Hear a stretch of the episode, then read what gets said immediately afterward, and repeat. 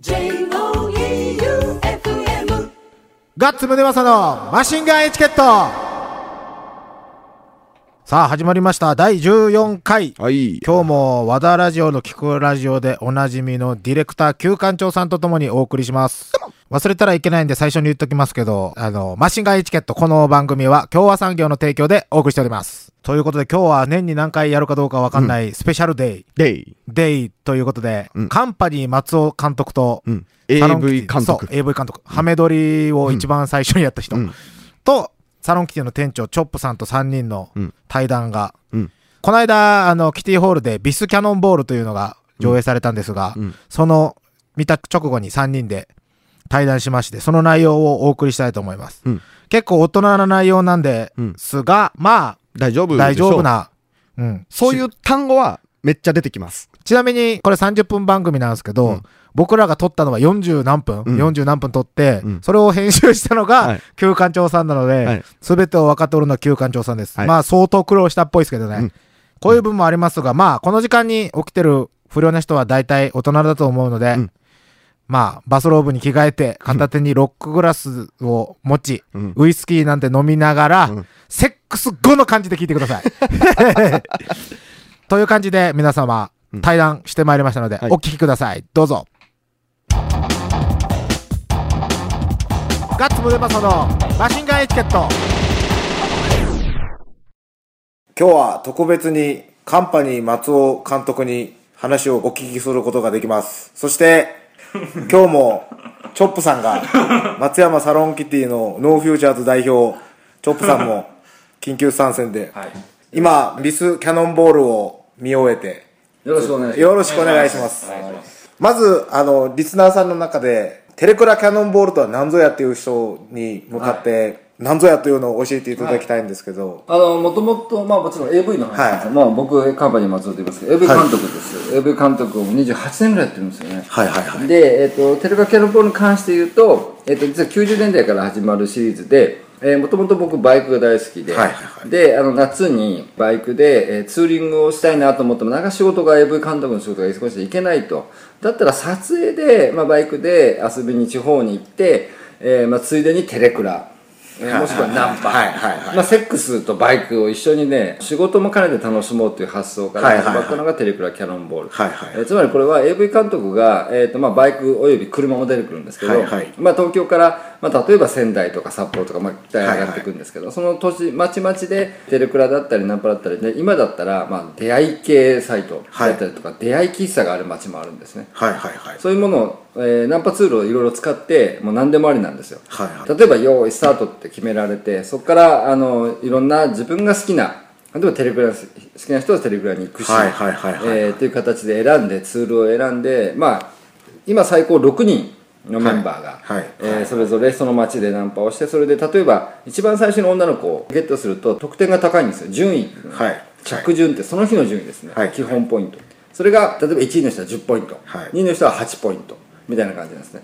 でそれが基本の着順ってあってプラスけど早いだけじゃちょっと AV 的にねただ早く見つければどんなおばさんの人にも勝てないはいはいはいはいはいだから、えー、とボーナスポイントがつくんですでそこには実は、えー例えば年齢がありまして、まあ、これひどい話なんですけどまあ例えば、ね、やっぱねあの申し訳ないけどそのデブでブスなおばはんで優勝するわけにはいかないんでそれを食い止めるために例えば10代にはプラス2ポイントはいはいはい。10代もひどかったですね。まあひどい10代がいましたね。確かにそういうこともありますよね、えー例えば、まあ、だから、えー40代、もうこれはね本当は綺麗な40代なんかプラスのはずなのに、40代マイナス1、はいはいはい。えーまあ、年齢で区切ってる、はまあ、女性からいろいろ言われてますけど、ひどいと。40 代の女性から見たらもうショックみたいな。だけど実際実行しなかったんですけど実は60代を見つけたらプラス2っていうルールもあるんですよ。そうなんだ。からそんなお40代以降は全部マイナスって言ってるわけじゃないですはいはいはい。60代のおばあちゃん出たらすごいなる。たほど。まんないですよね。老婆好きには。なんで、まあ、そういうものがあったりとかあと例えばセックスの内容も例えばあの、えー口にね、はいはい。飲んでもらったらごっくんプラス1とか、はいはい。はいはいまああとゴムとか生とかあるんですけど、まあ、生で、えーお願いできたらプラス1とか、はいはい。あとはセックスをしてる最中にえー今、あのー何番目に気持ちいいか。今までのセックスの。中で。これを何番目に気持ちいいかって聞いて例えばえー、と1番って言われればプラス1なんですよ、はだけどこれ聞き方もやっぱりあって一番気持ちいいって聞いちゃうと一番気持ちいいって言う可能性が高いので、何番目って聞かなきゃいけない、そこは絶対なんです。ね、で大体ねそれがね一生懸命やっててこれ一番取れるだろうと思っても案外ね2番って言われたりこれ結構面白いんで何番って聞いてからどういうリアクション来るのかなっていうのがあってそのあの1番ポイントとか、はいろんなものが足されて最終的に今着順がまあ大きいんですけど、はい。着順が低くても、えーそういうプラスポイントを重ねていけばまあトータル的な順位を上げれるのと、まあ、逆にマイナスポイントもあって例えばそのせっかく着順で1位なんだけど発射ができない、はいはい。もうこれマイナスポイントはい。はい AV として。はいはいはい。あとはあのーちょっと老人化が進みまして。あのセックスから発射ができない人がいる、はいはい。これはなぜ何かというとセックスをいかなくて中折れして、はいはい。最後手でしごく人が出て、はいはい。続出するんですよ。これを我々はシャカシャカ。シャカシャカ。流行語ですね。そうですね。でシャカシャカは最初モアネアセはなかったんですが、あまりにもシャカシャカばっかりみんな一生懸命セックスしないんですよ。はいはいはい。もうだから、うん。シャカシャカをマイナスにしたことによってみんなが一生懸命セックスするようになるであろうと期待を込めてもうシャせるマイナス1マイナスっていうこと。であれ僕そのテレクラキャノンボールを見させてもらって思ったんですけどすごい強烈な出演者が多いじゃないですか。そうです女性の、はい。あれの中で一番強烈なのって？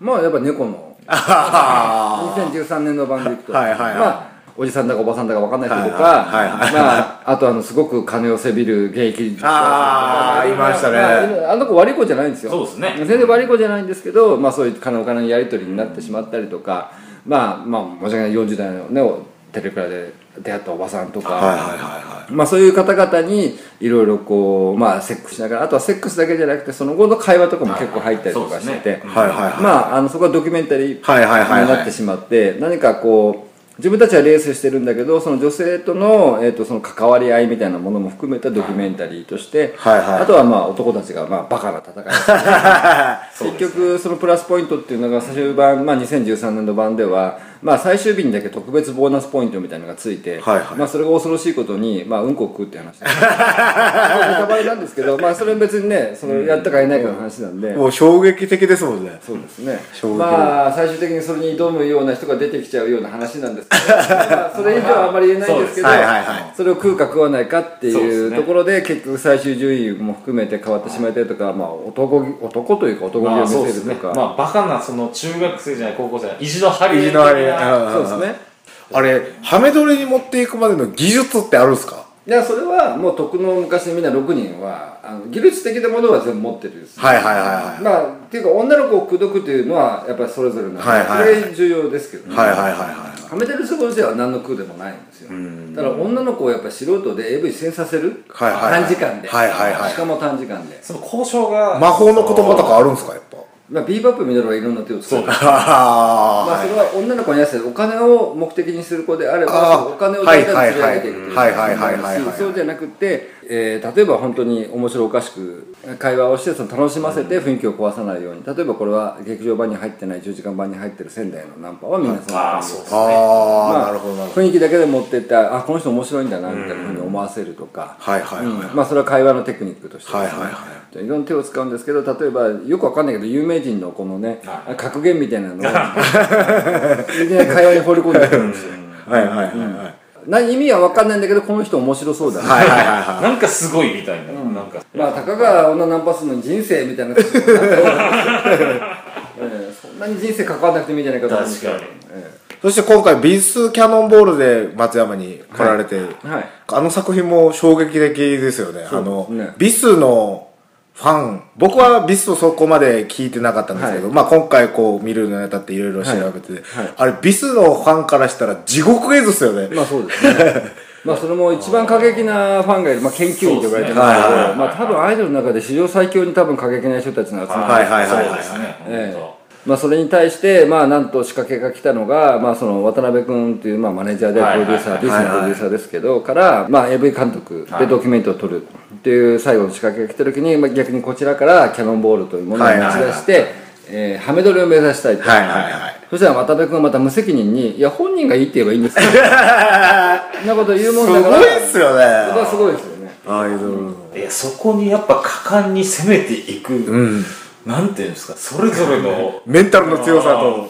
いやあれ洗脳ですよね完全に。完全にあれすごいと思ったな。まあ実は劇場版では、えー、7分8分ぐらいのシーンなんですけど、まあ実は素材は3時間ぐらいあるんですよ、ずーっとてんてんこちゃんに、はえーまあ、てんてんこちゃんのことを持ち上げつつ、えー、とてんてんこちゃんがノーと言えない状況を周到に作りながら、はいはい。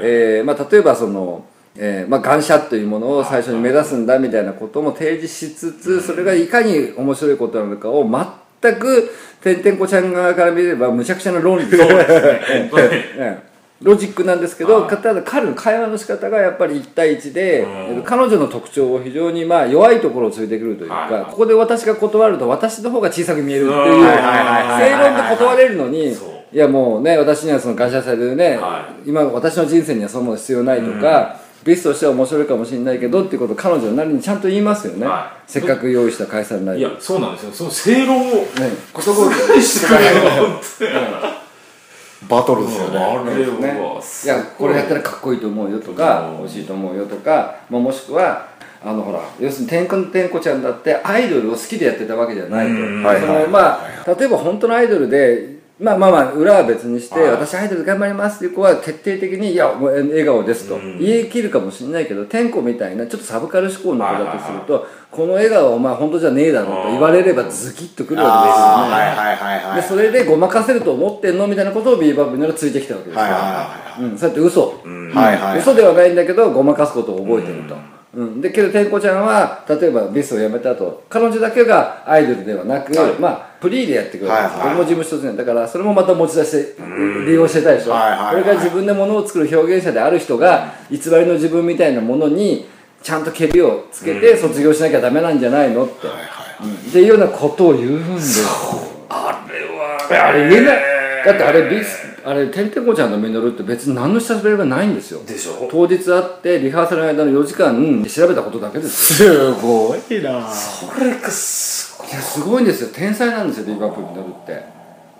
だから彼がえっ、と天子ちゃんを攻略するというか、まあ、そのハメ撮りまでは行くかは別にしても、えー何かをさせるがために彼なりの1時間半喋ったことの内容のワード彼女彼女が言ってたかっこいい人になりたいとか、伝説を残したいとかどうやったら伝説になれるんですかはいはいはいはい。とかっていうのがあるんですね会話のキーワードが、それと彼女の情報みたいなのを自分で総合して全部整理していってなおかつものが面白いのは自分一人で組み立てるんじゃなくて実はあの時サブカメラマンの宮地君と結構話してて、はいはい。宮地の会話の中で生まれてるものも結構あるんですよ、ね、ちょっと喋ることによってだんだんロジックを確立していくんですよね、いやすごいっすよね、だってもうそのテレキャノンとか思いましたけど、あの時、まあ、すげえなって思ってたんですけど この人一段と。クソ面白いなと思ってたんですけど、その今回のやつ見たら逆に怖くなりました。ね あの人。そうなんですよ。もただのナンパ野郎っていうテレキャンの時はねおしゃべりナンパ師みたいな感じですけど今回はちょっとまた全然違う意味でね。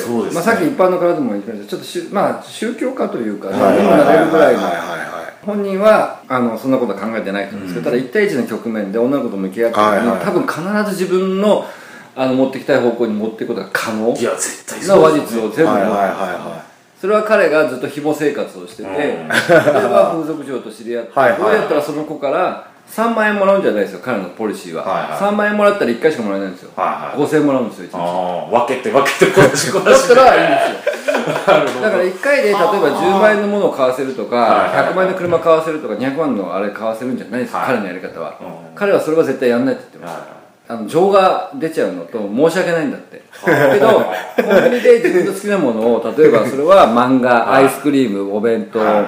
えー、iTune カードはい含めて例えば1万円、まあ、7 8千5千はいはいはいそれは欲しいんですって。なるほお紐出しとして。それを引き出すためのややることは全部やるって言ってました。ね彼はすごいんですよ。どすごいっすよね。それとそうやって女の子との話術を磨いてきた男ですからそれはスキルがもう違うんですよ。そうですね。一番あの女の子が付き合ってはいけない男です。でミノルもそれ分かってますから、うん、だからミノルは悪党ではないんですよ、うん。うん。いやそうなんですよね、うん。だメールは全部分かってます。多分そうやって別れた女の子もきっと、ん。もうあの人だからしょうがないかみたいな。そう。そう。嫌いにななって別れてないんですよみんなでへえすごい。それも嫌なんですよ。あの常にナンパの時も必ず君らが心がけてるのはすごい強引なナンパをしてるように見えるんですけどあれ絶対その子を笑って返すんですよ。あ彼女自体はそんなに嫌な思い絶対させないですよ。というのはそれでクレーム勝ち込まれて例えば泊まってるホテルに男連れてこまれたら困っちゃうわけだしうんロケだったら。例えば天子さんの件だって時伏せたとしても納得しない形だったら絶対もうこれは使わないでくださいそうですね、はいはいけど彼はそう言わさせないのは例えば天子さんに途中途中で「いやこれも使うから」と。うん。あそうあそうですね言ってましたねこういう戦いですら使うと。ですけどそういうのでそのまま話し合いが行われて何もなかったことに終わってもいいんだよと言いつつけど何も生まれないんだよって、うん。うん、何もやらないってことは何も生まれないんだよ 本当にもう何かしなきゃいけないじゃないですかそうですよね。天子ちゃん断るのは正論なんですよ、ね、早く寝かしてください私の人生に感謝は必要ありません、うん。アイドルだもん。ねそれでもうピシャッとシャットアウト。すればいいものをそっからガンガン巻き返します、ね。何言われ。ても巻き返します？よすごいですよ、あれ。すまた言ってることはすごい。物を作ってるってのはこういうことなんじゃないか もうそんなクリエイティブな話なの？これみたいな。アイドルに感謝させることがね。そうそうそうすげえクリエイティブな話になっちゃってるから。うん。だから女の子たち内緒でこれハメ撮りを目指さなきゃいけない。はいはいはいはいテレビキャノンボールはあのそう内緒じゃなくて、ですよあのバラしてもよかったんですけど、あのビスケットが難しかったのは女の子をある種騙し討ちみたいな形に、えーしていたのでまあそれはもちろんそのどっちがいいかってことはどっちが面白いかって基準だけなんですけど、女の子に全部話をして、えー例えばそういうハメ撮りをしたら100点もらえるんだよみたいな話をして共闘するっていう手ももちろん途中でね、はい提案されるんですけど、ただ僕はそこには全くやっぱり興味がなくて出会ったらなんかただの俺ねお色気ゲームになっちゃう気がしたんですよ。俺それで一番見たくないんですよビスで。いや例えば絶対脱がせられないようなアイドルを何か例えばちょっとでも露出を高めるために、じゃあ水着着てみようねこれ入れたら10点だよってみんなで合わさってる優勝したらさ、はいはいはい。感じだったら硬いアイドルに何かしらほらじゃあ、ねじゃあ谷間何センチ作ったらどうだとかよくあるじゃないですか、それでやるんだったらいいですけどピスみたいなあんだけ人間性がある子たちがただのエロゲーム最後、で終わってしまうのは絶対ないと思ったんですよ。どそうですね。俺はあれ嫌だったんですよ。だから共闘するのも、えー嫌だったしあえて喧嘩をするなら喧嘩をするで僕まあ常に思ってるんですけど例えばセックスもそうなんですけど、なぜじゃあドキュメンタリーとかハメ撮りとかしてるかっていうと例えば台本書いてしまってで用意スタートって言ってしまえば実はセックスってもうねうまい方にしか転がらないの。プロとプロだから。あ目的意識が一緒ですね。そうなんですよ、で台本とか書いちゃったらそれには収まらないの。けど実際のセックスやったりっていうか、まあ、例えばドキュメンタリーの視点から言うと実はその子と出会ってもまあ最初は出会ったとしてすごいノリノリだったとしても、はいはい。それはほらエッチしてみたら変わったり、もしくはエッチしないでも喧嘩して変わったりとかっていう、そういうあくまで人間対人間っていうものを考えれば、はいはい。そういうものがあるわけですよ。だから、えっと、筋書きを書いてしまう。例えばもうそれをもう、えー透明化して実はこういうお話だったんですって言えば、アイドルと AV 監督たちはもう全然せっかくその人間対人間に戻しているのに、まあアイドルのエロゲームさっき言ったような、と監督という立場に戻ってる気がするんですよ、例えばさっき言った男を見せる、まあ、色恋に持っていきたいとか、例えば、えービーバップミノルが、えークリエイターなんかわかんないよくわかんない。クリエイティブな話に持っていけるのも実はあのー本人の本自身というものをちゃんと見た上で立ててるものであって、それがまあ逆戻りするのがやっぱ嫌で、例えばじゃあもう実際の例で、まあ、これは別に話していいんですけど例えばウイカっていう子が、まあ、そういうことに関して、えー、と察しよく感づいて、えー、と僕に反抗してくるんですよね、まあ、その撮影隊に対して。でああいうこともならないわけじゃないですか、みんなに最初ルールをもうあーそうですね。だから逆に言うとそれをや申し訳ないけど騙すことによって出てくる人間性みたいなところも実際はあったし、はいはいはいはい。ただのなんかエロゲームは深夜番組でやってるって感じであって、まあそうですね。うーん。どこまで脱いだら何点なんていうのは俺は見たくないですよね。子供とだってやってるわけだから。はいはいそうですね。そうなんですよ。だから何もやってない硬いグループにやらせる時の一つの手段としてゲーム性を持たせるのは本人たちに自覚を持たせるのはあるかもしれないけどで本人たちがどこまでできるか。うん。けどビスは脱いじゃってるわけですよね。うんうん。うん。うん。もう。だからそれはないんですよ。うんだから僕が逆に取りたかったのはそうやってし、まあ、渡辺君の戦略によって脱がされてきたというか脱いできたビスの子たちは実際どうだったんだろうなっていう、うん。これだから実際はっていう話は出てるじゃないですか。そうですねはい。はうん。いやのんちゃんははっきりやりたくない、うん。はいはいはい。例えばウイカだったらいやこの線まではスポンポンバック、フルヌードまではいいですよとか、うん。まあ、線引きが違うんですけどまあでもそれが何のためかによるかっていうとこそうですろでしょまあそうですね、ん彼女たちももちろん売れるためですよ、うん自分たちが。ですよね。ねあのーなんで、まあ、アイドルというアイドル VSAV 監督という、まあ、一種格闘技戦なんですけどもそこは、えっと6人の AV 監督と6人のアイドルたちがある種、まあ、人間対人間でぶつかってる部分を見たかったし、まあ、もしくは AV 監督の意地も出す人たちもいるし、まあ、そこは様々ですよね、うん。すごいな。話完全版ってはいあれの何倍ですか、尺的には。今劇場版が2時間なんで2時間。まあ5時間にするの2.5倍。はいはい、テレクラキャノンボールの2013の完全版が10時間。そうです。あれは濃かったくだらない話が多いですけどくだらない話が多いですけど、ね、そめちゃくちゃなトラブルとか道中とかなかったんですか？そんなねトラブルなんてないないトラまあまあまあそんなにないですね。まあ過去のキャノンボールだと俺で事故ったりはした、あえで救急車来るんですよね、救急車来て終わりみたいな。最後の映画ピーポーピーポー。松田さんが事故で終わりました。トラブルあった方が面白いですよあの2013を超える作品をこのこれからまた作っていく予定とかはあるんまあですか？自信はないですけどただだからテレビキャノンボールを連発しないようにして、まあ、2013がやっぱ面白かったんで、はいはい。だからもう一回これで2014であったり2015やると逆にあの2013意識しすぎちゃってみんながちょっとその狙いできちゃう可能性がある。んですネタあーなるほどなるほど。そうなんですよ。だからそれは僕は嫌で一旦ちょっと冷まさせようと思って、だから、えっと、たまたまビスで2014はい。年にはいはいはいはい。なりましたけど僕は2020年ぐらいまで寝かしてあとやっぱり経年劣化が欲しいのでなんかどんどんね年食ってなんかほらあのおじいちゃんぐらいになると面白いですよね。なんかまあテレクラはないかもしれないけど「もしもし」って言ってあい「えもしもし名前は?」みたいな「ミキさん？えミキさん？え？みたいなもうこの人だいぶおかしいっていうなんか。しかもそんなね10代の子がおじいちゃんにナンパされちゃったってそうそうそう。逆についてきてみたいな。おじいちゃん大丈夫？みたいなね。うん介護みたいなね。介護みたいな。介護からセックスに持っていく。だから。ポイントの仕方も変わってますよね。まあそうですねもうだからまあなんかやっぱり僕は面白いの撮りたいと思うので、はいはいはい。まああんまりこう逆にやっぱりこうプログラム化して欲を出してしまうとなんかちょっとその方向性なんか本当プロレスみたいになっちゃうから、はいはいはい。僕はあんま実はプロレスではなく、まあ、本当ガチでやりたいと思うので、完全にみんなプロレス化すると思うんですよ、あはいはいうん、なるほど。なんか、あうん、そう嫌なんですよね。ガチでやっぱやりたいんですよ。ねこれビスキャノンボールをまだ劇場版とかで見てない人が今度、はい。完全版としてはい発売されるじゃないですか、はい。その前にあのギャオ動画、そうですね。ギャオとか、予習としては予習ギャオに、えっと60分版、はいはいはい。えーっていうのがこの劇場版の前の話があるんですね、だからそれを見ていただくのと、まあ、劇場版もレンタルはもう解禁しているのであスタヤで。うん、はいはいはい。はい全国の蔦屋さんに置いてありますので、はいはいはい。まあ、それ見ていただいてからの方でも全然いいです、はいはいはい。きなり完全版だと5時間あるので、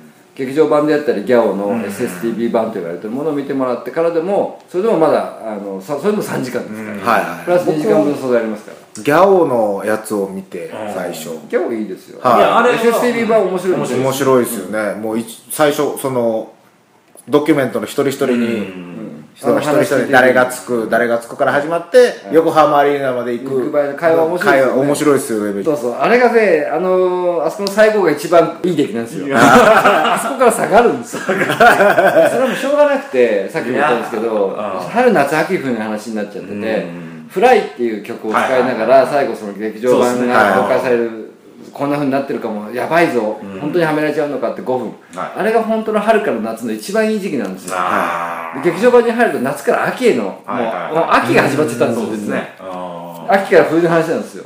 で完全版はもう一度春の話。春が帰ってくるんですねそこで。おもう一回春を入れたんですよ。でも終われないと思って。もう最後はやっぱりちょっとかわいそうで終われないですよお互い。縮っぱなしで。激沈ですから最後。なるほど。劇場前よりもっと深く沈んでますから。うわ結構しんどいんですよでへもう一度お花が咲く時期にちょっととあるものを取って追加して入れときましたーなるほど。ーそんなのもありつつ。で劇場版が、えー、と7月の劇場版あ劇場じゃあの完全版。完全版。が7月22 22です。はい。に発売。発売。全国発売。全国発売です。はい。ということで。でまあ劇場版のテレグラキャノンボールとビスキャノンボールはツタヤに。もうレンタルしてます。レンタルしてる。テレクラキャノンボール2013を見てから見たらよりまあそれは楽しめるもう多分間い違い絶対間違いないですね、だけどもう先にツタヤで2本借りてテレキャノビスキャノ見てての完全版が一番おすすめですよね。はい。じゃあ皆さん伝えにそうですね。急いでください、はい。まあまず俺ギャオギャオからやな。ギャオから。ギャオから。は無料で配信してますんでじゃあ告知のいただいてもいいですか、はい。発売日とあタイトルと。えー完全版ビスキャノンボール、えー2014、えーこれは7月22日、えー DVD で、えー本編5時間プラス特典映像30分で発売しますのでこれは全国のショップもしくは通販サイト、えーもしくは、えー公式ホームページも買えます、で公式ホームページで買うとまたね「てんてんミノのね60分バージョンさらに長い。のさらに長いおまけ工房が。ついてますんで、はい。俺も頼みたいな。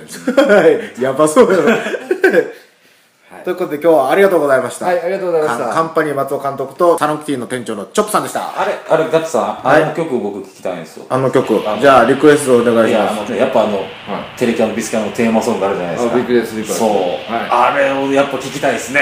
あ聞きたいですね。パッションあじゃあ聞きたいですね。チョイスしますので曲紹介をお願いします。監督どうぞ。えーウィークデースリーパーズで、えーパッションフルーツテレクライダーを。どうぞ。どうぞ。ありがとうございました私たち共和産業は道路標識工事のパイオニアとして地域社会の発展に貢献するため努力してきました。これからも飽くなき挑戦と創造を続ける good company を目指します。共和産業では一緒に働く仲間を募集中です。人とともに技術とともに共和産業。エンディングでーす、はい今日はなかなか大人なアダルティーな内容でお送りさせていただきました、うん。途中真面目な話にもなってましたね。なるなるなるなる、うんそりゃもう性について語る人たちですから 僕らは、クリエイトしてますからね。クリエイトですから、はこれ本当ビスキャノンボールとかテレクラキャノンボールとかぜひ見てない人は見てください、そうですね。うん、まずは伝え、うん。そしてあのビスキャノンボールはギャオの方でありますんで皆さんぜひ、うん。で今週メール読めなかったんですけど、うん。何通かメールいただいたので来週まとめて読んでいきたいと思います、はい。マシンガンチャレンジという、うん。あのコーナーもあります。皆さんご存知？もうご存知か、うん。聞いてる人は、うん。無茶ぶりしてください僕無茶ぶりしてくださいという。企画です。うん、無茶ぶりのコーナーのマシンガンチャレンジと、うん。僕が全力で答えます、うん。そのメールも随時募集しておりますので、はい皆さんご応募お願いします。はい。あとね昼間のリンクを聞いて僕のこと嫌いな人は、こっちの番組に送ってください。もう昼に送ってもどうせ読まないですから。俺が突撃した時だけ読むようにして。いや、もう読まない。もう空気がおかしくなるから読まない。怒られたって言ったしね。後処理が大変って言ったけどね、今。ごめんなさい。ということで、メールアドレスが rm.joeufm.com。rm.joeufm.com です。はい。皆さんお便りお待ちしております。お待ちしてます。マシンガンエチケット、この番組は共和産業の提供でお送りしました。バイビーバイバイビー